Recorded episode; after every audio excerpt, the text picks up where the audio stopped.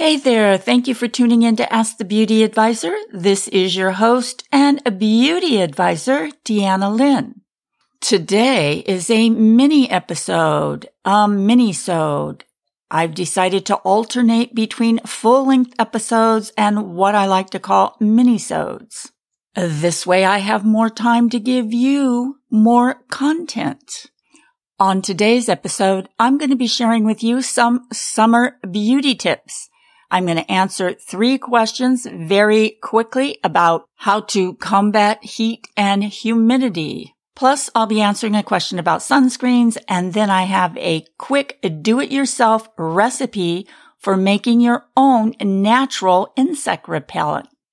So stay tuned in because you wouldn't want to miss out on that. Uh, you can sign up for my monthly newsletter by clicking on the link in the show notes. You can email Deanna at beautyradionetwork.com, tweet me at a beauty podcaster, or join Ask the Beauty Advisor on Facebook. All right, then let's go ahead and get started. I love summer. The bright and sunny days just makes me feel happy. When I wake up in the mornings, I'm excited to get up and get outdoors. I have this routine of getting up, getting dressed, and going for a workout before I do anything else. Is there any way to workout proof your hair? My hair not only looks bad after a sweaty workout, but it really doesn't smell good either. It turns into this sticky, smelly ball of hair. Is it possible to get through a sweat session without ruining my blowout? Uh, this is a very common predicament. And the first thing you want to remember is to avoid using too many stylers or styling products. Products build up in your hair and weigh it down and making it harder to salvage after a workout.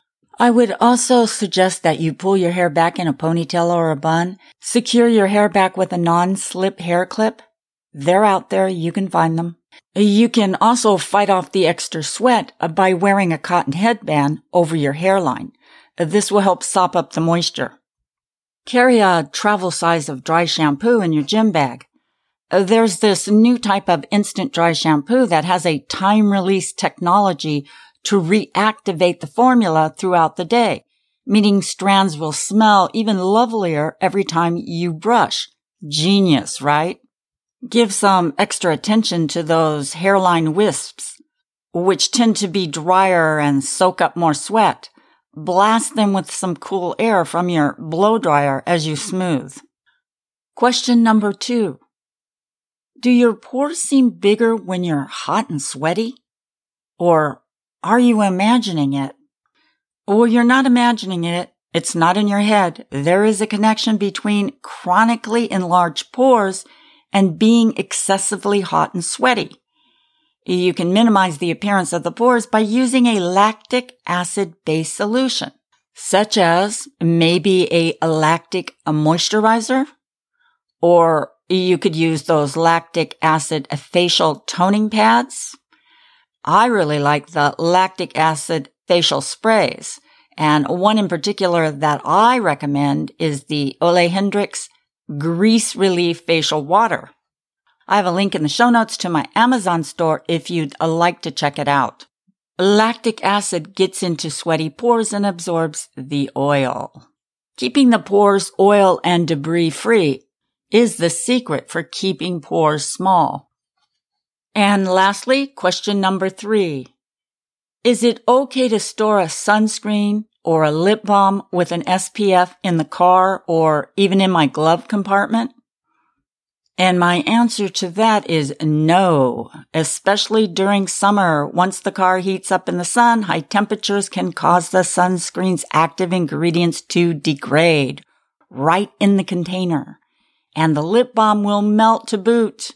When you apply a degraded sunscreen or balm to your skin, you're not getting the SPF that's indicated on the bottle. In fact, you might be applying nothing more than a thick moisturizer.